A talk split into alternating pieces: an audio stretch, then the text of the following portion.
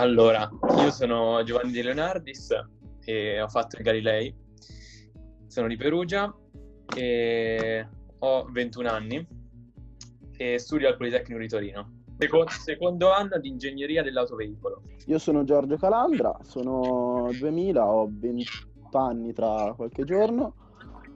Eh, studio a Milano al Politecnico di Milano e sono iscritto al primo anno di ingegneria fisica e ho fatto il Galilei fino all'anno scorso. Va benissimo, allora entrambi diciamo galileiani provenienti da Perugia di stampo galileiano e diciamo direi di partire perché il problema più grande all'interno dell'orientamento in generale scolastico e poi eh, ovviamente universitario è il sentirsi all'altezza, no? Capire un po' eh, che linea scelgo, ma soprattutto sono abbastanza bravo, mi piace abbastanza per diventare poi il lavoro della mia vita e, e, quello che mi impiegherà per il resto dei miei giorni.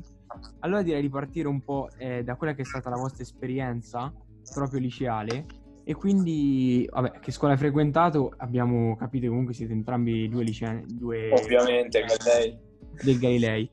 Però, eh, quanto tempo fa avete trovato la vocazione? Cioè, quanto più o meno in quarto, in terzo superiore, in quinto superiore è stata una scelta last minute. Quando è che avete capito che eh, diciamo, l'ingegneria più o meno sarebbe diventata poi la, la, vostra decisione? Poi in seguito perché l'avete fatto? Cioè se c'è dietro più una passione o magari più uno sbocco lavorativo eh, diciamo più pragmatico o Ehm, o se invece è semplicemente qualcosa che magari vi è stato, è stato, spinto dai vostri genitori o dalle vostre conoscenze. Allora, per quanto riguarda eh, la parte della vocazione, tra virgolette, ehm, io devo dire che sono stato indeciso fino all'ultimo e credo che questa sia una situazione in cui molti si trovano al liceo, perché il liceo è un mondo molto vattato, una, una casa sicura in cui non ti rendi conto di quello che c'è fuori, insomma.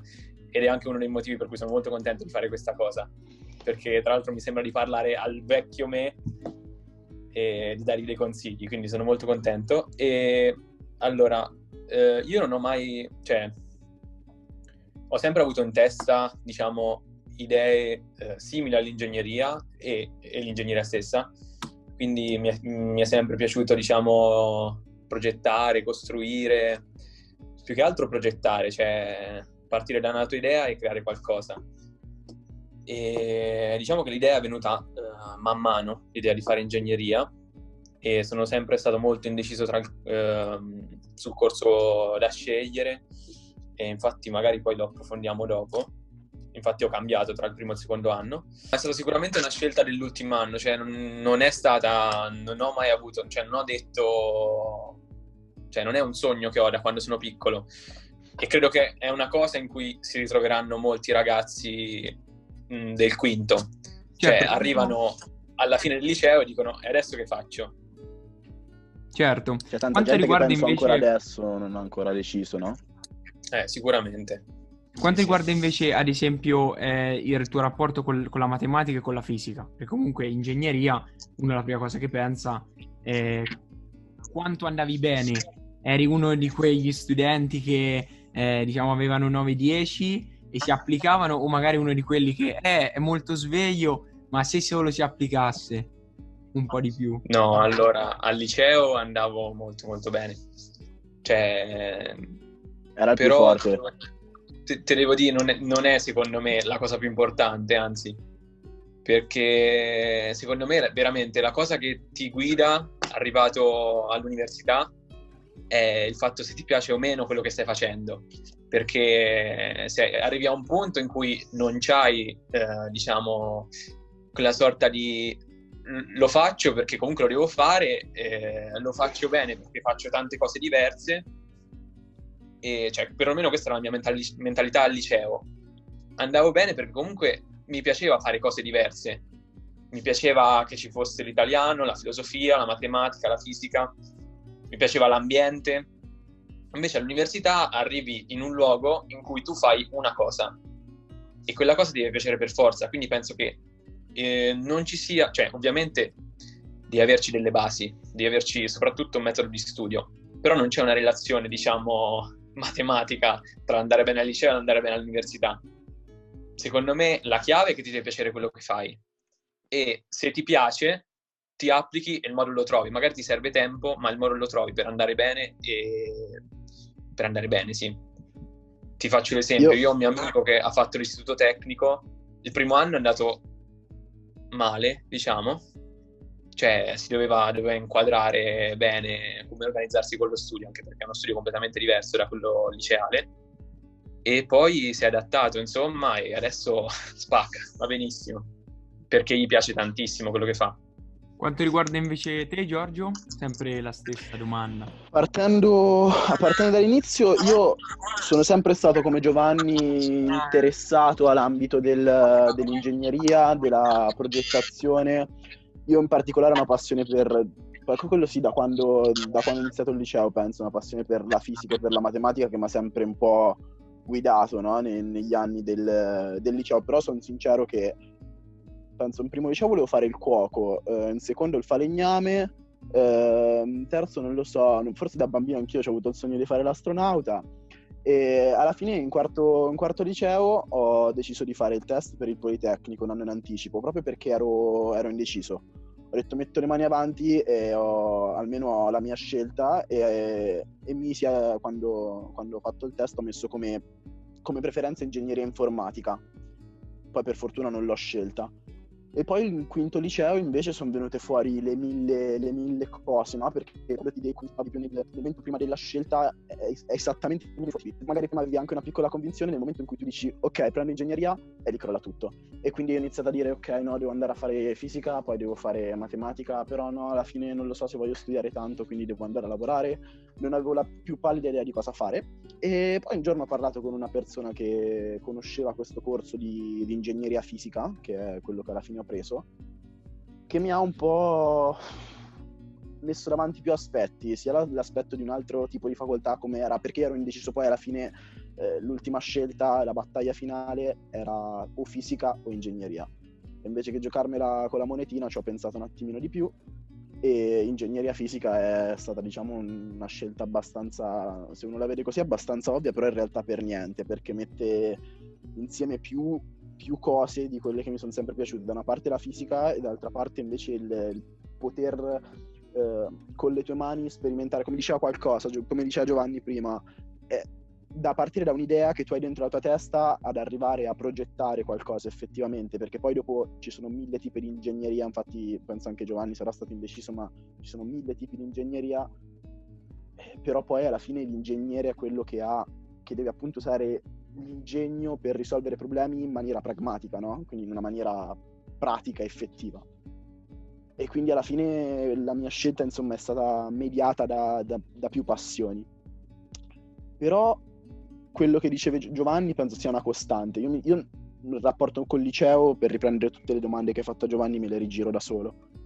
Um, il, il rapporto che che ho, avuto col liceo è stato completamente diverso da quello di Giovanni. Giovanni ci conosciamo da una vita perché abbiamo, giocavamo insieme a pallanuoto e quindi l'ho sempre, anche perché facendo il Galilei ci siamo sempre visti in giro, no? Io vedevo Giovanni come andava a scuola, lui studiava, era uno bravo che si impegnava, io niente, zero, non ho mai fatto assolutamente niente al liceo, non sono andato male, per fortuna, eh, sinceramente perché me la cavavo con le persone, non perché fossi intelligente, ma perché sapevo gestirmi bene le, le relazioni con le persone, no?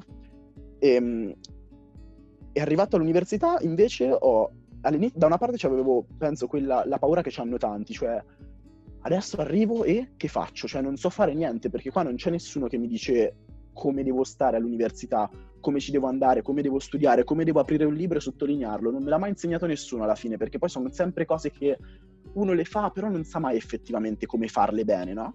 E quindi tu arrivi all'università e ti trovi davanti il libro, lo devi aprire e devi iniziare a sottolineare. Come fai? Eh, lo fai facendolo, nel senso che con questo tipo di... con l'approccio no, di, di quello che diceva Giovanni, della passione, di un qualcosa che ti spinge ad andare avanti perché effettivamente è solo la passione che tu puoi avere per una, per una determinata cosa che ti spinge a, a farla poi.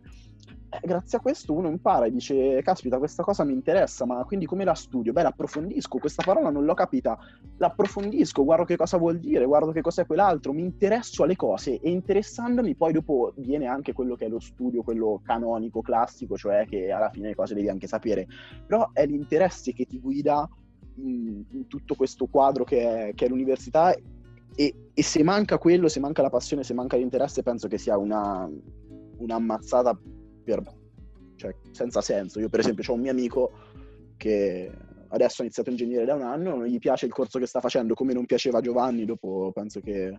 Anzi, voglio sapere anche perché non l'ho mai saputo effettivamente, perché ha cambiato. E adesso ha deciso di cambiare perché non gli piace più questo corso e se non ti piace quello che fai non, non riesci a farlo. Ma in ingegneria, in matematica e penso in tutte le cose della vita. E Giorgio, eh, mi parlavi di, di test di ingresso, appunto. Uh, gli ascoltatori sapranno che il test di ingegneria è famigerato, insomma, per la sua difficoltà, uno dei più difficili in assoluto. Quindi volevamo capire, ma questi test di ingegneria, quanto effettivamente sono difficili, uh, quando è consigliabile farli, se in quarto, se in quinto, uh, quanto è coerente poi con quello che si fa ehm, negli studi superiori, in questo caso del liceo scientifico. Um, appunto, qual è la difficoltà e come prepararsi? Quali consigli potete dare? Allora, per, per, quella che è stata... Io ho fatto il test in quarto liceo, ehm, aprile del quarto liceo. Tutte le persone che mi vedevano da fuori hanno visto sempre questa scelta come una scelta coraggiosa e lungimirante. Io no, mai. Nel senso che ehm, il mio consiglio a una persona che mi chiede quando posso, devo fare il test prima, lo, quando lo posso fare, come lo devo affrontare, il mio consiglio è farlo in quarto liceo per un semplice motivo. Il primo, vabbè, un motivo organizzativo, se lo passi poi c'hai un anno per cambiare tutte le idee che vuoi e quello va bene, ma poi un motivo effettivamente pratico, nel senso che ehm, io, io, ho fatto quello per il Politecnico di Milano, penso che quello per il Politecnico di Torino sia leggermente diverso, non so quanto, ma dopo ce lo dirà, ce lo dirà Giovanni. E, ehm, nel, nel, test del Politecnico di Milano c'era, eh, per quanto riguarda la matematica, no? un 85-90% di argomenti affrontati in quarto, eh, soprattutto per quanto riguardava la, le, le, funzioni, la trigonometria, per esempio in quarto uno arriva ad aprile che è più o meno fresco di trigonometria, che poi è una cosa che di solito sta abbastanza sul, sul collo a, a, noi studenti, e, e, affrontarla in quarto quando l'hai fatta da, da, pochissimo tempo secondo me è un punto a favore, perché in quinto la trigonometria se uno non la maneggia tutti i giorni eh, inizia a diventare un pochino pesante, eh, per esempio le funzioni quello che serve, quello che serve saper fare, uno lo sa già fare in quarto, i logaritmi, um, non lo so, mi vengono in mente logaritmi o oh, che altro, non lo so, le, le, pro- le proprietà delle potenze. Esatto, proprietà delle potenze. Eh, tutte queste cose uno le, secondo me, le affronta bene in quarto ed è abbastanza pronto. Poi certo, ci sono argomenti che uno non ha fatto, eh, non lo so, adesso entrando nello specifico mi ricordo che non avevamo fatto il calcolo combinatorio e le probabilità, poi dopo dipende da un, dal programma che fa ognuno. Ci sono argomenti che uno può anche fare da solo, soprattutto per quello che serve un test, cioè nel senso io guardo le, come sono fatti i test, come sono strutturati, ci sono migliaia di libri non sto qui a consigliarvi, ci sono migliaia di libri, uno guarda e vede quello che gli manca. Per esempio qualcosa mi mancava in fisica, però fisica era un ehm, 20% dell'esame, quindi, quindi ho avuto delle lacune, ma sapevo che avevo quelle lacune e sono andato magari pronto su altri argomenti. Quindi secondo me il mio consiglio è per prepararsi al test tantissimi, io, io ho solo fatto esercizi, tantissimi esercizi di qualsiasi tipo, eh, ma veramente anche, anche non solo quelli del Politecnico, ma imparare a, affront- a leggere bene un problema, a capire bene una richiesta, perché spesso eh, si tratta di quello, no? di capire bene qual è la richiesta di una determinata domanda e rispondere in base alle esigenze, non in base a quello che si, è, che si pensa che ci vogliano far, uh, far dire. Quello che chiede, punto. Farlo in quarto, secondo me, è un buon punto a favore per l'anticipo e perché, appunto, come ho detto prima, si arriva freschi. E quindi, secondo me, è una cosa che se uno ha la, la, volontà di farlo, se uno ha voglia di farlo, di voglia di provarci, di impegnarsi un pochino, si riesce a fare tranquillamente. Gio, dici quello che è stato per te. Allora, ehm, allora io non mi dilungherò troppo perché hai detto praticamente tutto quello che c'era da dire, e soprattutto per quanto riguarda la preparazione, cioè sì, è vero, sono molti argomenti del quarto, e io tra l'altro mi ero trovato un po' in difficoltà nella preparazione perché avevo fatto l'anno all'estero e avevo un po' di lacune. In quarto ho fatto l'anno all'estero, quindi avevo un po' di lacune per quanto riguarda il programma di matematica e fisica specialmente. Però comunque, mm, allora, se devo dire una cosa eh, è che mm, il test ingresso è uno degli scogli veramente più piccoli che ti mette davanti. Io parlo per il Politecnico, poi per il Politecnico di Torino, è veramente uno degli scogli più piccoli che, che ci sono da superare. E, e, poi un altro motivo per stare tranquilli è che si può sostenere più volte il test.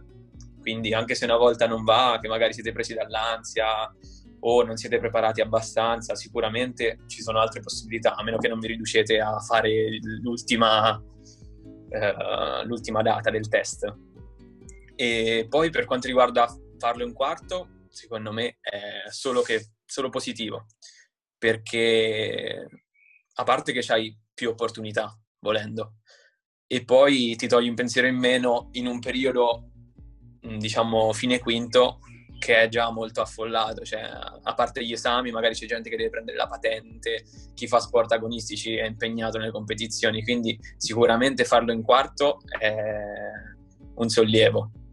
Poi magari c'è anche più tempo per pensare se veramente è la cosa più giusta, una volta che ce l'hai lì valuti anche le altre opzioni, dici questa ce l'ho buona e poi magari posso fare anche altro. E, ehm, Ah, poi faccio un piccolo appunto per quanto riguarda il test di, del Politecnico di Torino.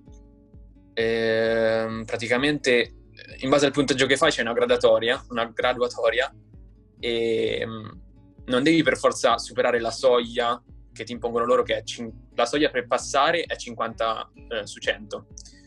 Non la devi superare per forza perché poi a settembre ci sono le graduatorie e molto spesso la gente ci rientra anche basandosi su quelle degli anni prima insomma la gente, cioè chi, chi, fa il test e non fa il punteggio sopra 50 si appoggia al graduatore dell'anno prima per uh, capire se lo deve rifare o meno.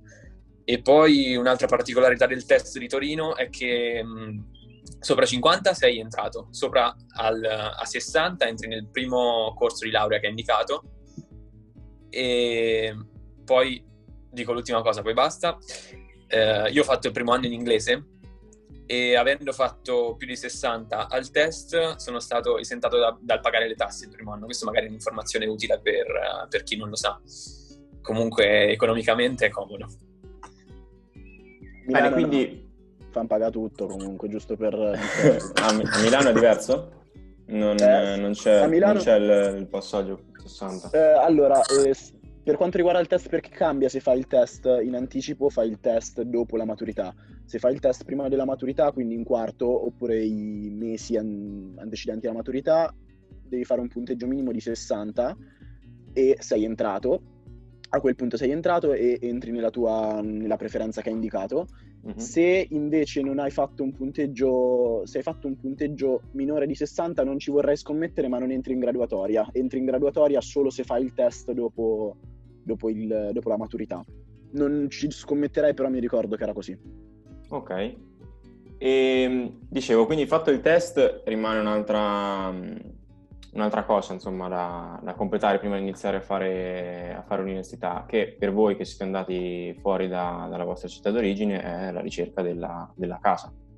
E quindi volevamo sapere da voi, poi visto che siete anche su due, su due città diverse, insomma, com'è stata la ricerca, dove vi siete messi più, che altro, quali sono le zone migliori, come siete collegati con, eh, con l'università, se è, se è, difficile dal punto di vista dei mezzi pubblici, eccetera, se ci sono zone che non avete trovato ma che sarebbero preferibili, insomma, un po' di, di, di notizie sotto questo punto di vista. Non so, vuoi, vuoi andare tu Giovanni che... Sì, dai, vado io. Allora, Giorgio. Sì, sì, va benissimo. Allora, per quanto riguarda la casa, ehm, il periodo migliore per cercarla e per lasciarsi, diciamo, eh, più opzioni davanti per non arrivare all'ultimo minuto, direi che verso luglio. Perlomeno io ho cercata verso luglio e ho trovato veramente tante case perché è il periodo in cui gli studenti dell'anno prima le lasciano e è il periodo ancora, in cui ancora c'è poca gente che le cerca e quindi c'è tanta scelta. E ehm, io ho cercato Mm, la casa l'ho cercata in base alla vicinanza, cioè il criterio è la vicinanza al Politecnico. Volevo arrivare a lezione a piedi, volevo essere il più comodo possibile, avere inoltre tutti i servizi che mi servivano intorno, quindi palestra, eh, supermercato e mm, tutto il resto. Insomma, volevo che, eh, abitare in un posto in cui tutto fosse accessibile a piedi.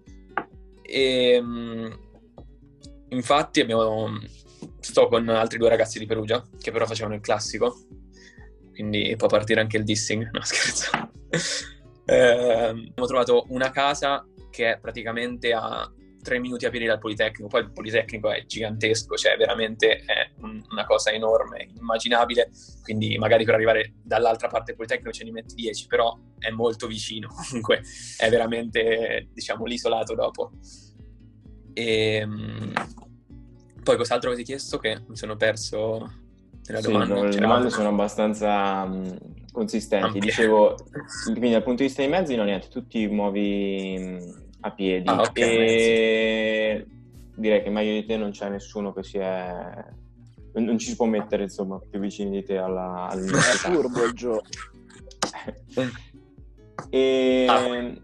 per trovarla hai avuto difficoltà? Anche se hai iniziato a cercarla prima con il padrone di casa eccetera. Allora io ho avuto una grande botta di fortuna a essere sincero perché siamo, mm, siamo, saliti tutti quanti con i genitori mm, verso la metà di luglio, avendo individuato tipo 3-4 alternative, forse più. Quindi abbiamo visto tutte le case e tra quelle che abbiamo visto una ci ha colpito in particolare perché era bellissima, era subito dietro al Politecnico e costava poco, quindi proprio non c'era neanche un difetto. Le camere erano, cioè c'erano giusti spazi, c'era una camera a testa, la cucina. È una cosa importante che posso suggerire a chi cercherà casa è il salotto. Il salotto è uno spazio comune proprio utilissimo. Cioè, capisco che costano di più magari le case col salotto. Questa qua, fortunatamente, no. Costa, diciamo, meno del prezzo di mercato normale. Anche perché eh, senza salotto è... diventa una comune. Eh sì, infatti anche secondo me fa tipo ostello, no? Eh. Eh. Però vabbè, questa diciamo che è una cosa extra. Poi per quanto riguarda i costi di affitti a Torino, in realtà devo dire che sono bassi, cioè è veramente non si può definire cara come città, noi paghiamo veramente poco e, e siamo comunque vicini al centro. Siamo, diciamo, dietro al, al Politecnico, il quartiere Cinisia, mm, ce ne sono altri intorno che magari sono anche un po' meglio e più o meno il prezzo è lo stesso. Se devo consigliare un quartiere, consiglierei Crocetta, per chi vuole andare al Politecnico di Torino, che si trova davanti al Politecnico ed è, eh, diciamo, nella parte del centro, quindi sei molto più vicino al centro oltre ad essere vicino al Politecnico. Io sono più sfortunato Poi... invece. Sono più sfortunato perché sto a Milano e quindi Milano è cara, lo sanno tutti. E quindi i criteri... Ah, io, anch'io sono stato tanto fortunato perché eh, in realtà noi perugini siamo sparsi un po' ovunque, quindi bene o male mi sono riuscito ad agganciare con degli amici che stavano su da parecchio tempo che per fortuna avevano insomma un po' di posti liberi in casa e mi hanno tenuto, cioè, tenuto con loro. Eh, sono, sta- so- sono, andato a vivere in quella casa al posto di un ragazzo che era fuori a fare, a fare l'Erasmus ehm, per un anno. Infatti adesso sono, cioè, adesso sono ancora là, ma non ci sono perché sto qua. Non si capisce, sono a Perugia, però a Milano non ci si può stare. E ehm, da settembre non ci avrò più la casa, quindi anche un appello a qualcuno se mi vuole offrire una casa io la prendo volentieri. E, ehm, però per quanto riguarda la prima sono stato fortunato appunto perché dicevo ho trovato questi ragazzi che abitavano, abitano in una zona un po' lontana dal Politecnico, lontana tra virgolette nel senso che ci metto 25 minuti di mezzi. Sembrano tanti, poi in realtà Milano è collegata molto bene e quindi quei 25 minuti non, non, li soffro, non li soffro tantissimo anche perché li faccio una volta la mattina e una volta la sera, quindi li avverto, li avverto molto poco e sto un po' fuori perché Milano è tanto cara. La zona migliore dove abitare, che è una zona tra l'altro, se, se uno vuole andare al Politecnico, perché poi ci sono due sedi, anche questo, è una città studi e una Bovisa.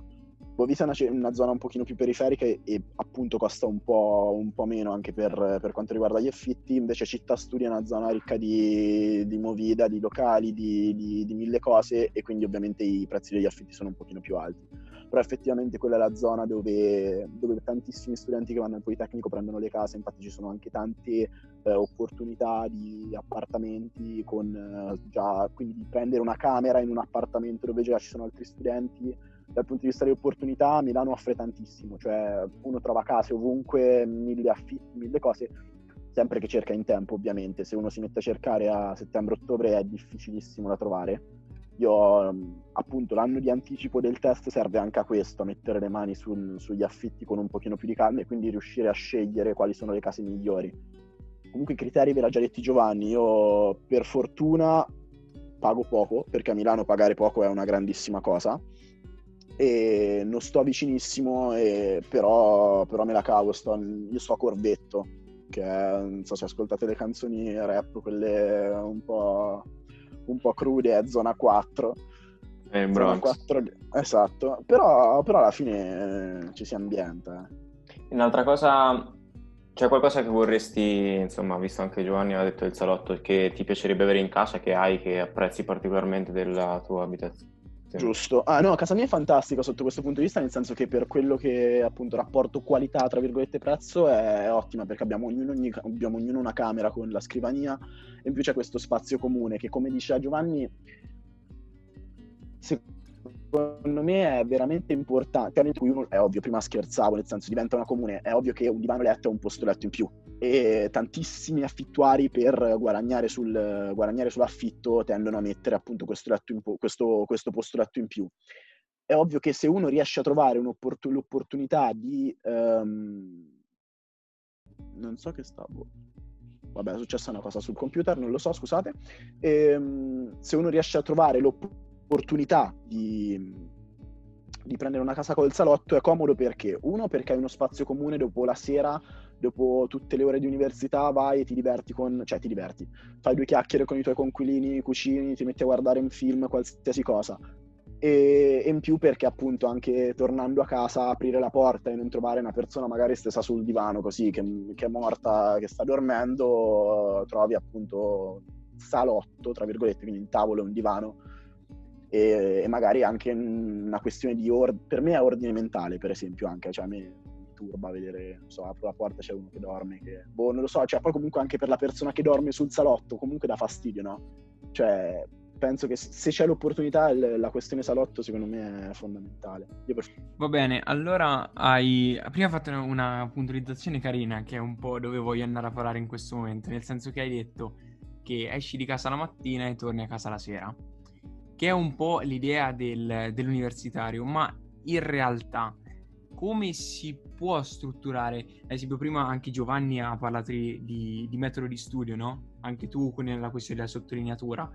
Cioè, mi rendo anche conto che io, diciamo, sono un po' in quella fase, sto cercando di capire qual è realmente il mio metodo di studio, quel metodo di studio che dalla prima media eh, ti spiegano e cercano di inculcarti, ma che in realtà è il solito e banale e non funziona.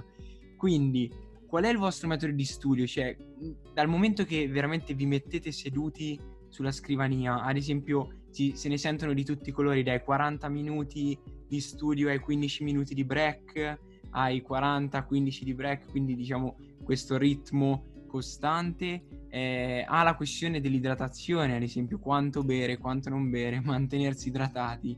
Ha veramente questioni di tutti i tipi, quindi qual è la vostra opinione a riguardo? Io tutti i giorni apro, cioè tutti i giorni, quando apro YouTube mi appaiono sempre le pubblicità di quelli che fanno eh, vuoi cambiare il tuo metodo di studio? Vuoi preparare otto esami in sette giorni? Io non so che università fanno, ma boh, vabbè, otto esami in sette giorni nemmeno se viene giù qualcuno dal cielo a farmeli. Comunque, eh, per quanto riguarda il metodo di studio, penso che sia una cosa molto personale, cioè come dirti come dormi a pancia sotto, pancia sopra. Um, perché io non so Giovanni, ma allora, per quanto riguarda le materie scientifiche, no? Ehm, sicuramente è uno studio più stressante dal punto di vista mentale, nel senso che un conto è nulla togliere veramente le altre materie, semplicemente una questione secondo me oggettiva, ma comunque per fare un esempio, un conto è studiare un, un libro, anche noi al liceo, no? Studiamo filosofia, studi filosofia, sfogli le pagine, leggi, sottolinei quelle frasi importanti e, e vabbè, eccolo Invece di studiare una materia scientifica, intanto è, per quanto riguarda la teoria, capire un concetto. Quindi no, uno fa la differenza. Se tu guardi il libro di codice civile, è un affare così, no? Eh, se tu guardi il libretto di analisi, analisi 2 di ingegneria, è un libretto così. Perché? Perché all'interno di eh, mezza pagina c'è condensato un concetto che tu devi capire, no? Quindi il metodo di studio cambia ovviamente a seconda della materia che tu stai facendo. Quindi, per esempio, io faccio molti esercizi, no? Perché mh, tanto per gli esami scritti che sono fondamentalmente su, su esercizi, quindi eh, mi, mi, esercito appunto, e poi anche perché le, mh, vedere situazioni, fare esercizi ti aiuta a comprendere poi anche quelli che sono gli argomenti teorici, no? ti aiuta a comprendere quali sono i concetti. Quindi secondo me ehm, questo tipo di approccio richiede del tempo, richiede del tempo e della concentrazione. Quindi per esempio quello che dicevi tu prima, io non l'ho mai fatto, cioè io non ho mai fatto 45 minuti e 15 minuti di pausa. Piuttosto preferisco fare, eh, facevo quando per esempio stavo preparando l'esame a gennaio, eh, 3 due ore e mezzo, tre ore, poi mi, mi, fermavo un quarto d'ora, 20 minuti, prendevo un caffè, mi rilassavo un attimo e poi iniziavo. Poi è vero che magari studiavo anche un po' tanto quei giorni perché comunque stavo preparando analisi 1 che mm, per chi farà ingegneria poi si accorgerà, e che è un, comunque è un, è un bel esame, è il primo grosso vero scoglio che, che si incontra, no? penso, a ingegneria. Però... Eh, per esempio io andavo giù di esercizi, volevo vedere tantissimi casi, volevo vedere la maggior parte, cioè più le più possibili variazioni di qualsiasi esercizio per essere pronto ad affrontare ogni tipo di situazione. Però soprattutto ogni esercizio non era ok, non mi torna, vabbè, ho fatto i compiti, perché nessuno mi dice di fare i compiti. Non mi torna l'esercizio perché non mi è tornato ok, non avevo capito questo concetto, quindi questo concetto non l'ho approfondito abbastanza bene, quindi riapro magari il libro di teoria e vado a vedere perché ho sbagliato, capisco, se ho capito, bene, faccio un altro esercizio, se non ho capito mi fermo e devo capire, perché quell'esercizio magari mi capiterà l'esame.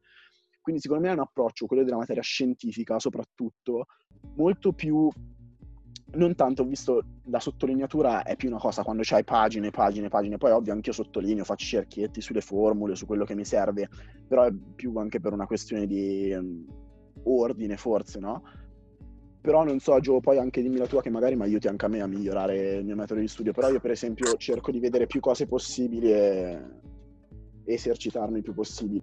Allora, per, per come la penso io, come ha detto Giorgio, cioè, veramente ognuno ha la sua intelligenza e ha il suo metodo di studio. Cioè, io ho conosciuto tanta, tanta gente diversa, tra l'altro questo è un aspetto di, del fare l'università fuori. Conosci, ti confronti con tanta gente nuova e con tante intelligenze diverse. Cioè, ho avuto amici veramente geniali, per cui a loro, se, a loro bastava fare due cose, capivano tutto, se lo ricordavano, mentre ce ne stanno altri che magari hanno bisogno di molto più esercizio, molta più, eh, molta più pratica perché le cose gli rimangano. Quindi veramente è una cosa molto soggettiva.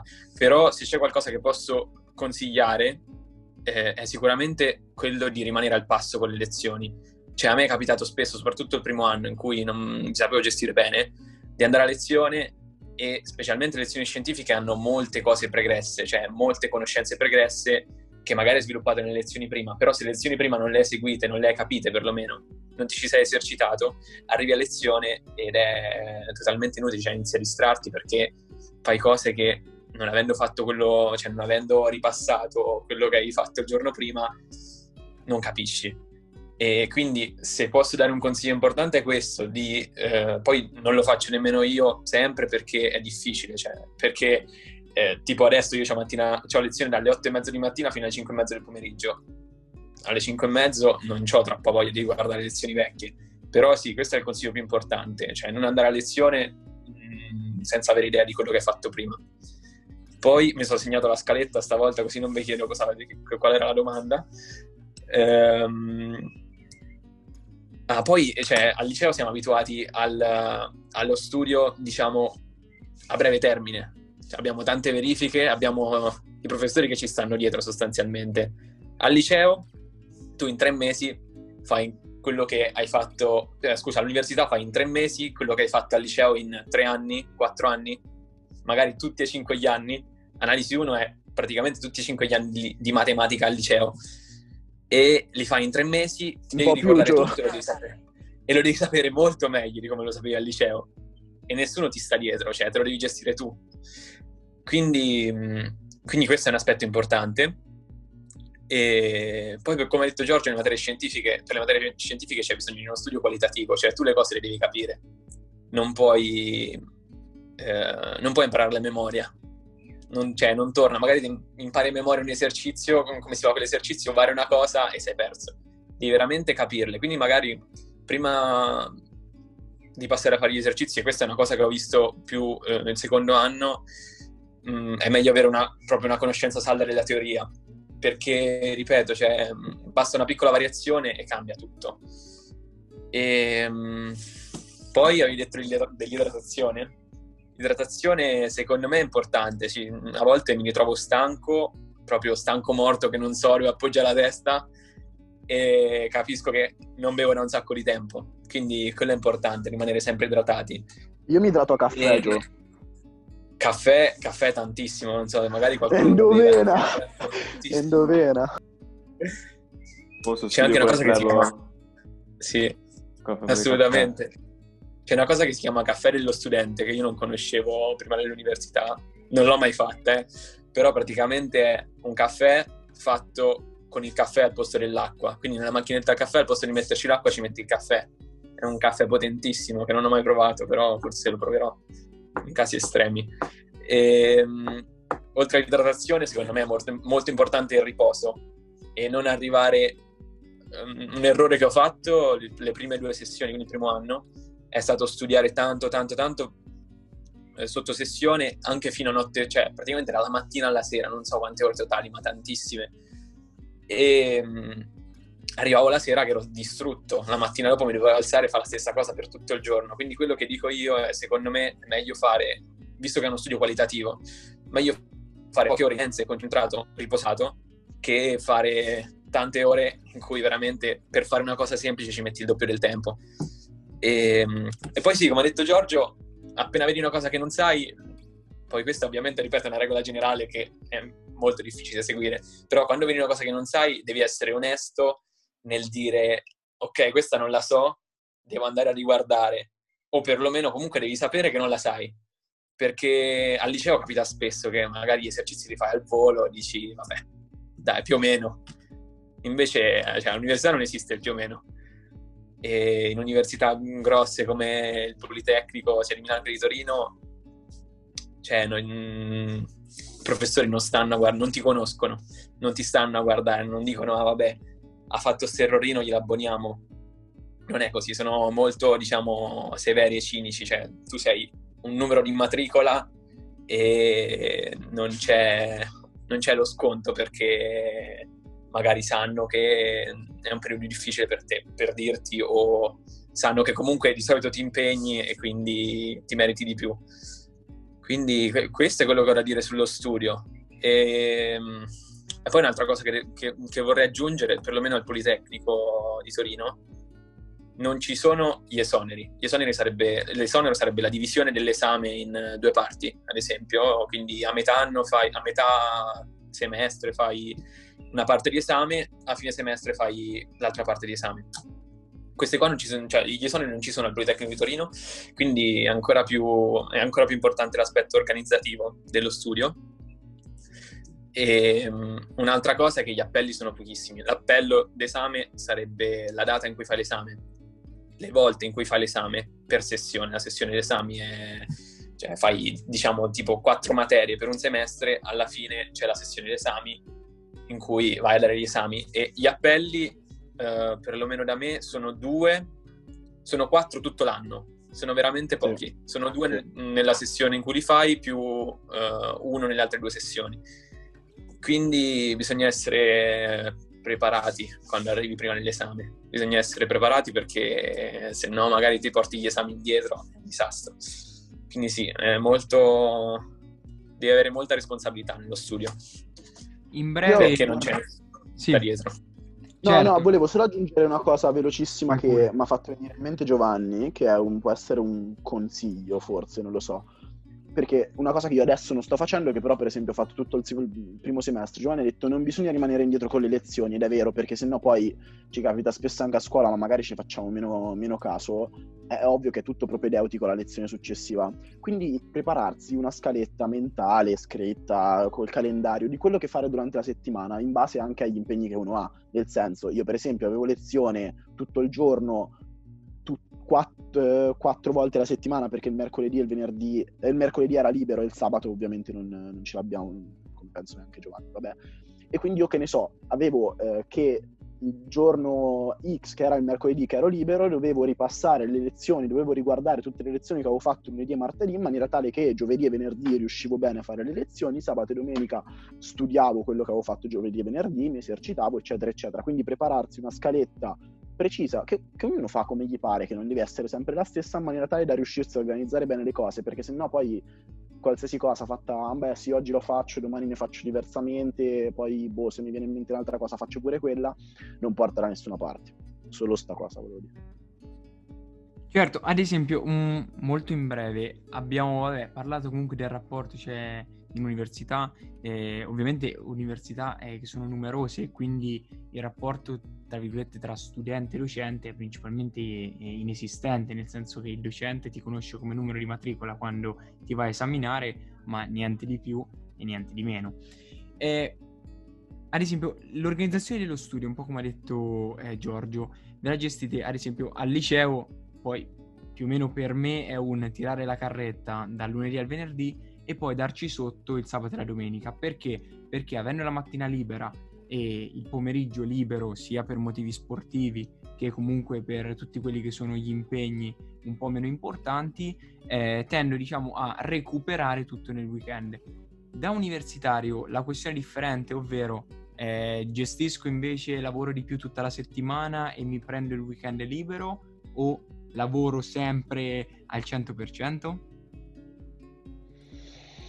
Uh, Gio, io non so a te, a me è venuto un po' da ridere perché ho ripensato ai miei weekend liberi e non ci ho avuto niente a cui ripensare in realtà, perché effettivamente io penso che da, da quando ho iniziato l'università, veramente, a parte adesso che forse è un periodo un po' strano, penso per tutti, ma ho sempre avuto costa- il problema è la costanza, cioè non costanza, una ragazza, costanza nel senso che c'è bisogno di impegno tutti i giorni perché sennò si rimane indietro e, e non è capito quello che dici tu, accumulo, accumulo, accumulo, sabato e domenica lo faccio, ma perché puoi provarci ma non ci riesci. Il fatto è che veramente, Giovanni l'ha detto bene, in tre mesi di corso con analisi 1, ma anche con chimica, per esempio. Io ho dato analisi 1 e chimica e informatica, vabbè, ma analisi 1 e chimica tu in tre mesi di corso fai quello che hai fatto tutta matematica in cinque anni di liceo di più e tutto quello che hai fatto a chimica in 5 anni di liceo, che per me personalmente era niente, ma comunque più di quello che hai fatto 5 anni di liceo a chimica. Capito? Quindi tu in quei tre mesi condensi 5 anni e se durante il liceo riesci ad, a posticipartelo per il fine settimana, durante le lezioni dell'università non, non riesci. Questa poi è stata almeno la mia esperienza. Quindi costanza tutti i giorni e e, e impegno. Poi non so Gio, ma penso uguale. Almeno poi tecnica così. Sì, sì, no, per forza. Cioè, mm, non si possono lasciare le cose indietro. O perlomeno se le lasci devi avere la consapevolezza che quella cosa non la sai. Perché se dici, vabbè, questa non l'ho fatta bene, però va bene così, sicuramente, cioè, sicuramente si presenterà poi un problema in futuro. E per quanto riguarda me, io cerco di rimanere al passo il più possibile durante la settimana e poi il weekend cer- per alleggerire il weekend, insomma, perché poi finisce per diventare anche molto pesante. Però oggettivamente eh, è difficile stargli dietro e bisogna farlo il più possibile. Per, perché non, non, esiste lo studio prima della verifica. Cioè lo studio, studio tutto il giorno prima della verifica, quello non esiste perché è veramente una mole di, di concetti, cose che devi sapere proprio, che, cioè, che devi veramente sapere, devi capire che non puoi acquisirle in, in poco tempo ma anche per una questione semplicemente fisica, nel senso che anche la nostra testa ha bisogno di tempo per assimilare certi concetti, concetti che non sono quante merendine riesco a mangiare tutte insieme, ma sono concetti seri perché eh, tutte le materie che uno fa ingegneria, ma penso tutte le varie analisi, ma anche chimica, qualsiasi informatica, qualsiasi materia scientifica ha un concetto dietro che deve essere assimilato per poi essere compreso. Cervello ha bisogno di tempo per, per assimilare e comprendere. Ah, poi, poi, se posso dare un piccolo consiglio di una cosa che eh, ho diciamo riscoperto da poco è che è molto utile ripetere.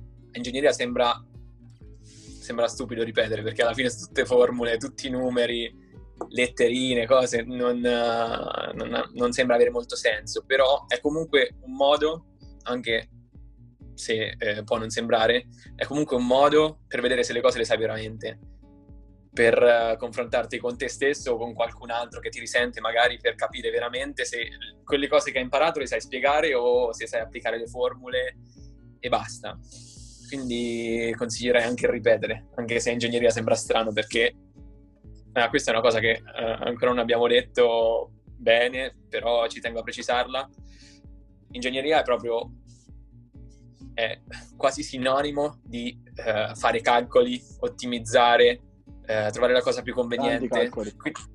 È, è, questo il lavoro dell'ingegnere. Io non, personalmente non me l'aspettavo, non ero così consapevole prima, di, prima della mia scelta, prima Ma di confrontarmici in prima persona. Però cioè, ho sentito un ragazzo che mi ha chiesto consigli per il Politecnico di Torino, un ragazzo di Galilei, che era indeciso tra uh, architettura e ingegneria eh, io ho detto guarda, parti col presupposto che architettura e ingegneria sono due mondi diversi.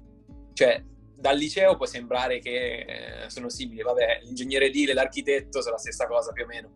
Invece no, cioè è completamente diverso. L'ingegnere edile è quello che costruisce palazzi per farli stare in, piede, in piedi. L'architetto si occupa più della parte estetica, si, eh, ovviamente mh, mm, si occupa anche, occupa anche, della parte strutturale. Però, Architetti ingegneria come Terni Perugia. Eh? Come hai detto? Architetti ingegneri, è come Eterni Perugia. C'è, c'è una faida, sì. Sono... Di solito è l'architetto che fa il progetto carino, entusiasmante, esatto, e dopo esatto. l'ingegnere che dice, eh, però adesso farlo stare in piedi tocca a me. Stare in piedi. Ah, e poi, poi, un'altra cosa, perché ci stavo pensando l'altro giorno, no, che, eh, so, adesso per esempio io devo dare fisica 1, che è un esame abbastanza importante, e lo dovrò dare con questa nuova modalità online, no? E pensavo a quanta gente magari con queste nuove modalità online, ma sia al liceo, ma più che altro all'università ha pensato di oddio come posso fregare, come posso copiare sta cosa, come posso farmi aiutare, no? E quello che secondo me deve essere una costante all'interno di tutto il percorso universitario, al liceo non sarà mai così, ne vi chiedo di farlo perché l'ho fatto mai anch'io, ma, cioè, ma, ma ci mancherebbe altro, però all'università secondo me è diverso il concetto voi quello che seminate e che acquisite durante il percorso universitario è quello che poi sarete nel mondo lavorativo da grandi, non come persone, ma semplicemente nel, nel modo in cui vi approccerete al lavoro e di quello che sarete nel vostro lavoro. L'ingegnere che non ha fatto e che non sa fare fisica 1, l'ingegnere che non sa fisica non è ingegnere, no? Perché poi dopo ci domandiamo perché i ponti crollano, per questo, perché la gente cerca sempre delle, delle scappatoie, dei modi per rendersi le cose più facili. Non c'è non c'è un modo per rendere fisica 1 più facile, studiarla, fare esercizi, impegnarsi e questo vale in tutte le cose, cioè non posso diventare un uomo che sa eh, tanto di lettere se durante l'esame di storia moderna mi sono fatto aiutare da mio nonno, non posso, perché? Perché devo essere un professionista sotto tutti gli, aspe- sotto tutti gli aspetti e anche mentalmente, quindi eh, pensare, no? A iniziare a eh, organizzarsi mentalmente per dire io voglio essere questo e faticherò per essere questo, è secondo me un passo molto importante che poi dopo ti, ti, diciamo, ti dà la spinta per, per, affrontare tutte le cose un pochino più, più easy. Ecco, neanche si può copiare, sicuramente bisognerà studiare moltissimo, però diciamo al di là dello studio, delle lezioni, eccetera, eh, più o meno il tempo libero cosa significa per un universitario um, e poi parlando diciamo in merito a ristoranti, eh, magari per il pranzo in, in, diciamo, in università eh, oppure anche le palestre, le attività sportive. Ci sono convenzioni che eh, le vostre università offrono eh, e comunque in generale quanto tempo avete eh, per l'attività libera.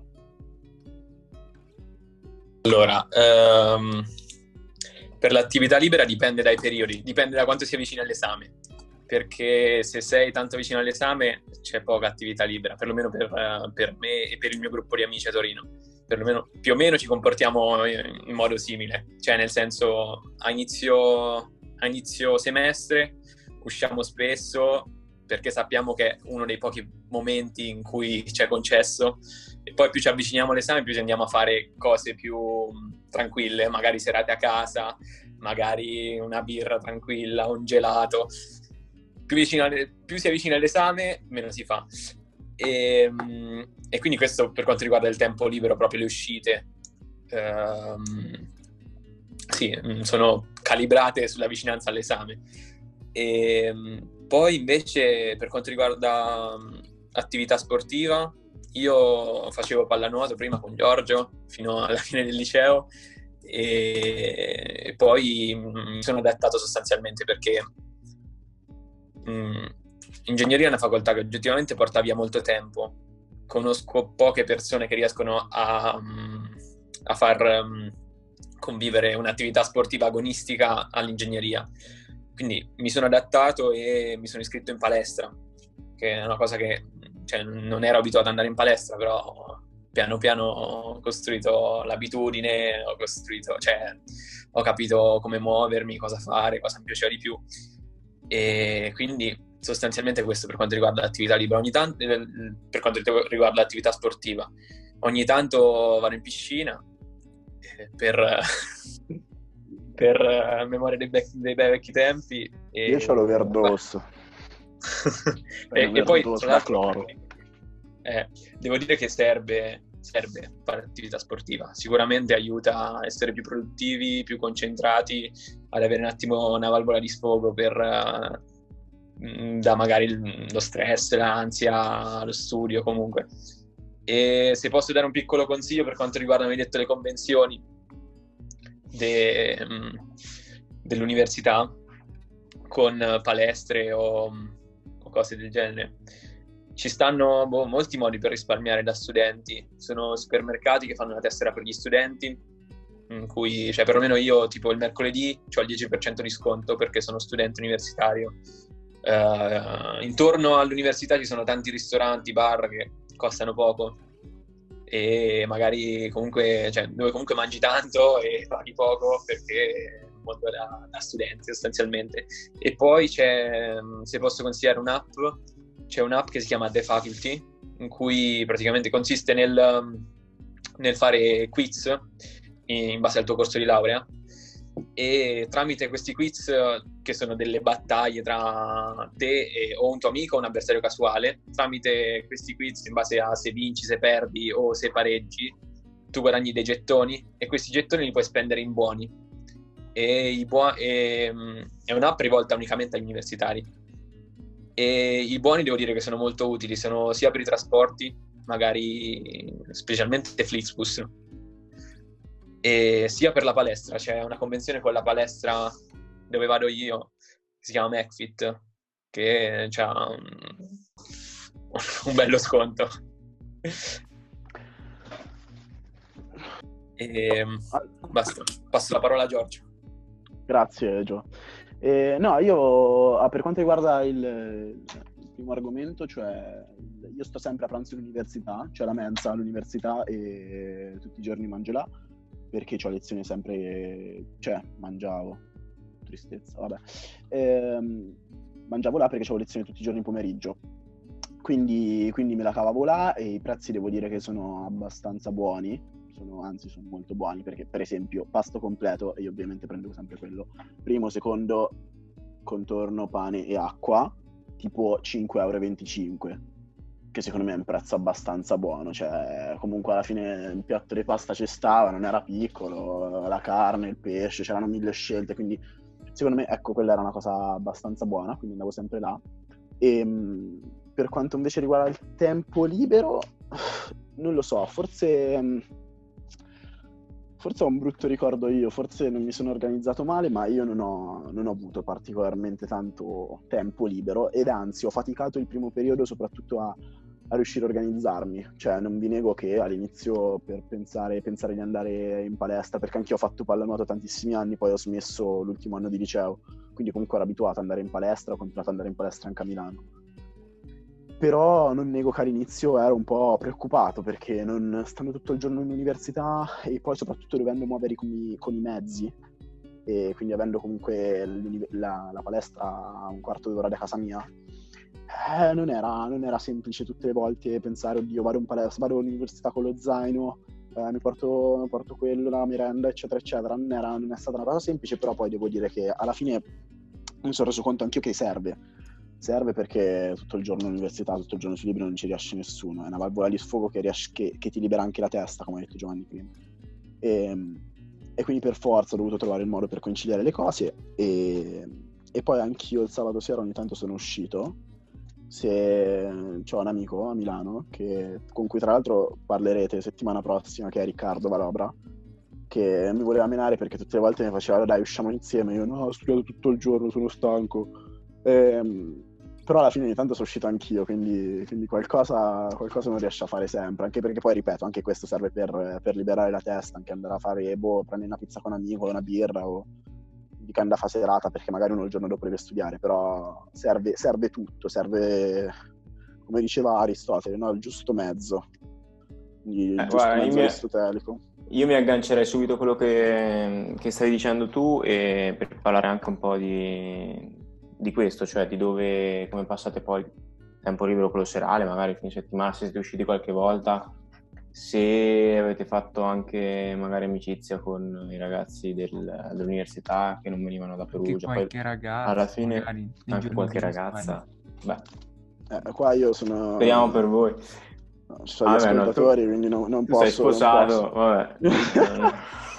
sì, comunque... Um... No, dicevo, il, sì, dicevamo, gli amici, che... sì, gli, amici, gli amici, maschi, sì, un, un, sacco, no, al tempo libero, ok, ci sono, sì, le serate.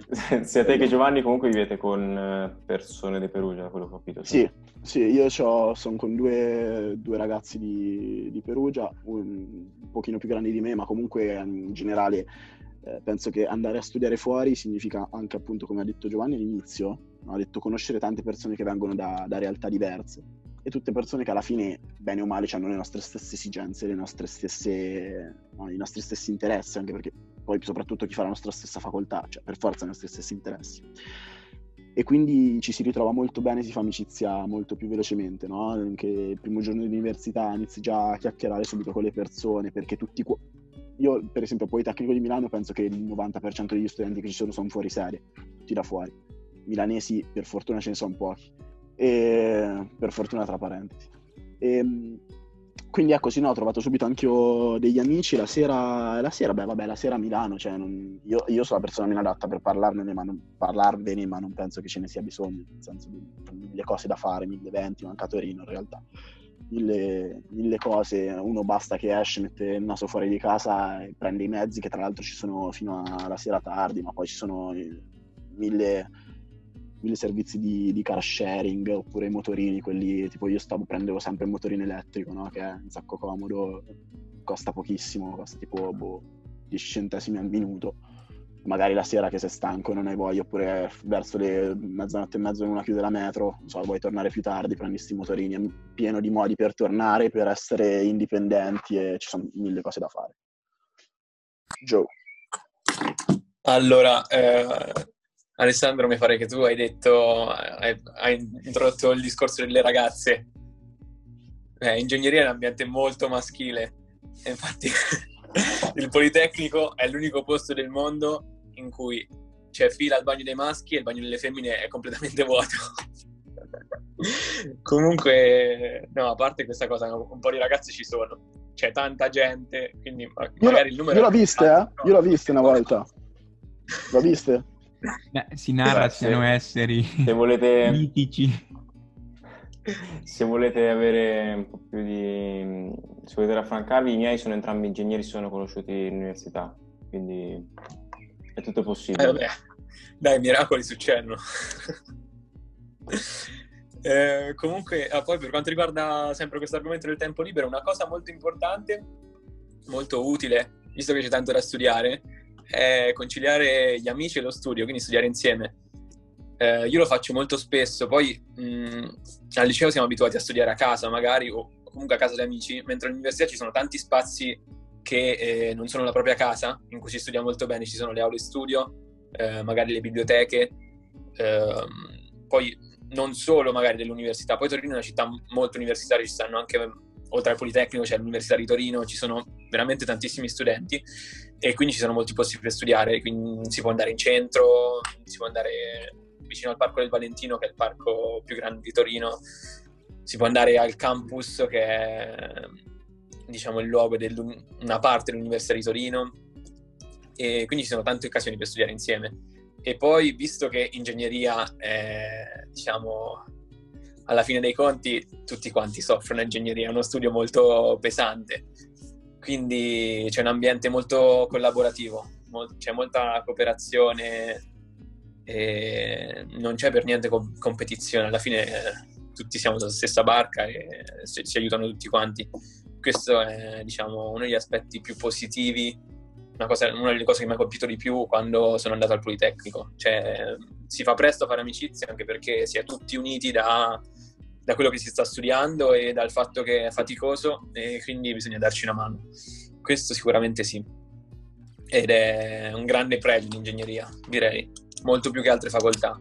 Posso fare l'esempio di, di medicina, ad esempio, eh, quello lo descriverei come un ambiente un po' più competitivo, sia cioè, a partire dal test, poi per, devi avere una certa media per fare la specializzazione, quindi un po' di competizione c'è. Invece ingegneria è un ambiente veramente da questo punto di vista positivo.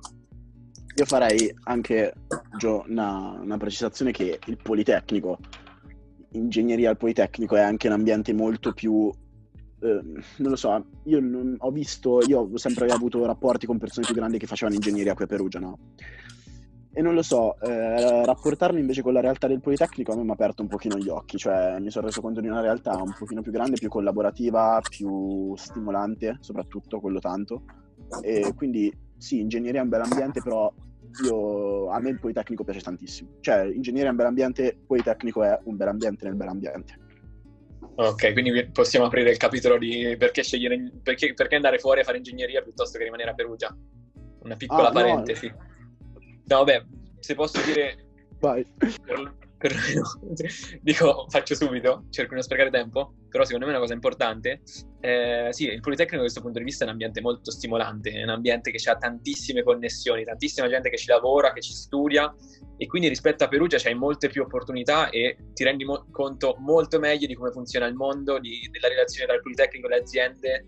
Uh, ci sono tantissimi incontri, uh, tantissime riunioni. Io per, per dire ho visto, ho visto la, la, Cristoforetti, ho visto Piero Angela, uh, John Elkan, cioè veramente è, eh, ti dà il modo di entrare in contatto con personalità importanti e anche se non sono personalità importanti c'è comunque eh, tanto confronto, ci sono tantissime iniziative, tantissimi incontri, cose che credo che eh, Perugia da questo punto di vista offra di meno sicuramente. È un ambiente molto dinamico, molto aperto e da questo punto di vista lo consiglierei tutta la vita, sì. Oltre al fatto quello... dell'esperienza fuori, cioè del vivere fuori Perugia. D'accordo. Abbiamo, abbiamo parlato del, del, passato, abbiamo parlato del presente e diciamo in, in fase finale eh, vorrei un po' discutere del futuro, nel senso che anche un po' rientrando diciamo su quello che state studiando, eh, comunque Beh, l'università è a differenza del liceo, ma poi in realtà tutta la scuola e, e, la didattica è in funzionalità di qualcosa. L'università è, diciamo, un po' l'ultima, l'ultima fase, l'ultimo momento prima del mondo lavorativo. Mondo lavorativo che ovviamente più ne sai e, e meglio ti trovi, più sei, eh, diciamo, bravo in determinate cose e, e meglio riesci a coltivarti eh, uno spazio e a, diventare qualcuno. Quindi in questi ultimi anni si sta molto sviluppando quella che è eh, l'AI, ovvero l'intelligenza artificiale e il mondo del coding. So già che eh, Giorgio un pochino, qualcosa, tolto un pochino, penso HTML, C++, JavaScript, forse qualcosa... Eh, Quello anche Gio. Quanto riguarda Giovanni... Sì, sì, informatica l'ha fatta. Penso anche lui. Quindi... Tutti. Quanto pensate sia importante, e ve lo dico perché è stato inserito, cioè la questione coding è inserita anche eh, sì. nei eh, corsi tipo economia e business alla Bocconi. Tra l'altro anche al Gali. Sì. Piccolo spoiler, nel da senso quest'anno... volevano fare una classe coding, non so se la faranno. Poi. Da quest'anno l'hanno fatta, sì, no, sì. L'hanno, fatta. l'hanno fatta. Ah, non sapevo. Eh, no, comunque io ho una risposta pronta, te la do prima che me la scordo. Nel senso che mh, mio professore di informatica, mh, che tra l'altro adesso sta lavorando all'app, quella che sta facendo tanto discutere, no? l'app Immuni, il ministero. Il professore di informatica alle prime lezioni no? ci ha detto eh, si parla tanto di intelligenza artificiale, si parla tanto di tante cose, io vorrei solo farvi sapere che le macchine sono stupide. Punto. Non ha aggiunto altro, ci ha detto le macchine sono stupide. Però è una cosa che fa riflettere, nel senso che quello che ci, ci prepariamo a costruire dal punto di vista, penso che sia io che Joe, se facciamo questo lavoro è perché ci piace l'innovazione, ci piace progettare. Io personalmente faccio ingegneria fisica perché ingegneria fisica ti apre la strada alla ricerca nella, eh, nell'ambito delle nuove tecnologie, no? E quindi credo che la base su cui partire tutto questo non sia l'intelligenza delle macchine, ma sia l'intelligenza dell'uomo perché poi in fin dei conti, e studiandolo si vede molto bene, è l'uomo che mette eh, insieme tutte le sue conoscenze per rendere le macchine, eh, metto tra tante virgolette, intelligenti, nel senso è l'uomo che grazie alla sua intelligenza riesce a far produrre alle macchine qualcosa di positivo, qualcosa di utile, no? E questo vale in tutti gli ambienti, nell'intelligenza artificiale, nel, nel coding, che ormai è diventato il nostro futuro, ma in realtà è il nostro presente, perché tutto si basa su questo, no? Adesso pensate, emergenza Covid, Gali Talks non si ferma, continua. Perché? Perché abbiamo degli strumenti che si fondano sull'intelligenza dell'uomo, che è riuscito a mettere insieme dei pezzi di silicio, di... a far funzionare bene dei circuiti e noi riusciamo a parlarci così tranquillamente, no? Senza nessun ostacolo questa intelligenza dell'uomo, non l'intelligenza delle macchine, secondo me è quello che è la base del, di tutto il nostro futuro tecnologico e anche del nostro futuro personale come, come, esseri, come esseri, umani. Passo e chiudo.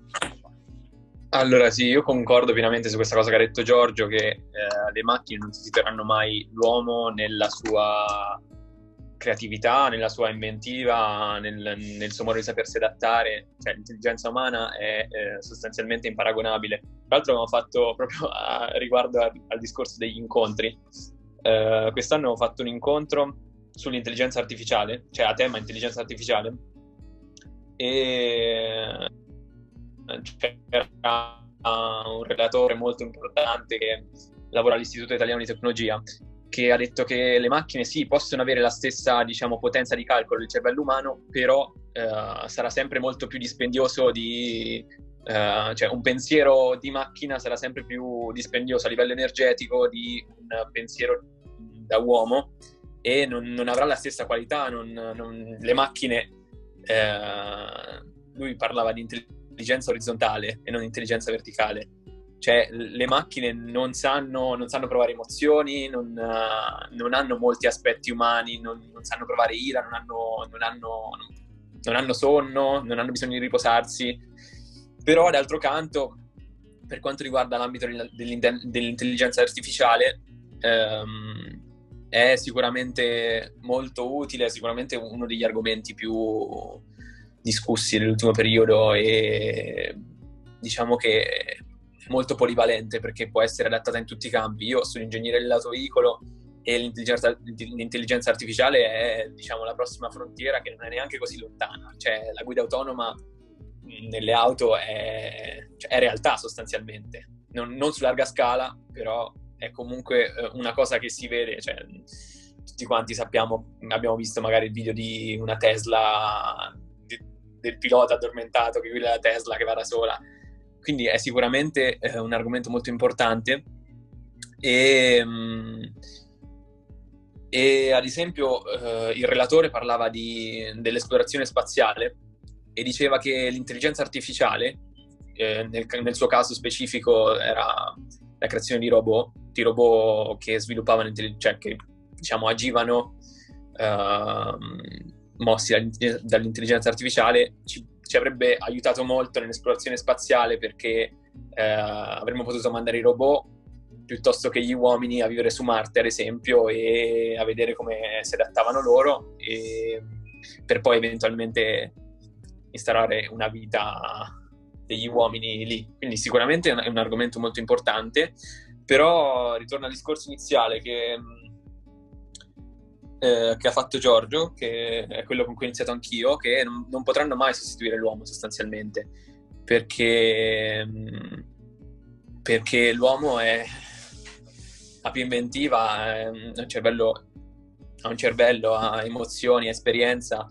E molto spesso io accuso la parte dei calcoli di ingegneria perché vorrei esprimere la mia creatività, però i calcoli sono utili eh, perché ci fanno capire ma l'ingegnere mantiene comunque questa sua, cioè è fondamentale perché mantiene questa sua creatività e questa sua inventiva. L'ingegno. No, un piccolo inciso prima che chiudi, parlo sia per me che per Joe, perché lo conosco e so che posso parlare per lui. Se qualcuno di, di quelli che ascoltano avessero bisogno di informazioni aggiuntive riguardo ai test, riguardo l'università, riguardo le case, riguardo qualsiasi cosa, eh, il modo per contattarci lo trovano sicuramente eh, grazie all'intelligenza artificiale e, e, quindi, e quindi siamo a disposizione. Sì, sì, assolutamente. Io sono proprio felice di dare consigli perché, ripeto, cioè, mi, mi, vedo due anni fa indeciso e mm, sarebbe molto utile avere una persona che già c'è dentro. In bocca al lupo a voi. E um, vi dico che eh, la scelta universitaria è importante e però uh, non bisogna avere fretta, cioè bisogna fare le scelte giuste al momento giusto, quindi se serve tempo per riflettere, se serve un, un anno per pensare a quello che si vuole fare, è, è giusto che si inizi qualcosa avendo le idee chiare. E poi niente, un grande in bocca al lupo ai, ai maturandi e a quelli che poi dovranno scegliere l'università e complimenti per l'organizzazione. E niente, anch'io ragazzi vi ringrazio perché a me ha fatto super piacere, perché come diceva Joe io penso che avere qualcuno che dà delle informazioni magari precise, non, non, sicuramente non l'avrò fatto io, però magari l'ha fatto Giovanni, magari mi potete chiedere qualcosa più precisamente, avere qualcuno che ci dà una, un, un, qualcosa che ci serve per, per, orientarci davvero su una scelta che non è per niente facile, che ha mille sfaccettature dietro, può essere, può essere veramente utile. Grazie per, per, averci chiamato, è sempre bello fare qualcosa per il Gali, lo sapete che io sono leggermente innamorato di questa scuola e, e niente, speriamo di, esser, di, poter, di esservi stati utili e grazie ragazzi. A voi, è stato un piacere. Ciao ciao. Bella. Un piacere, grazie, ciao. Ciao ciao.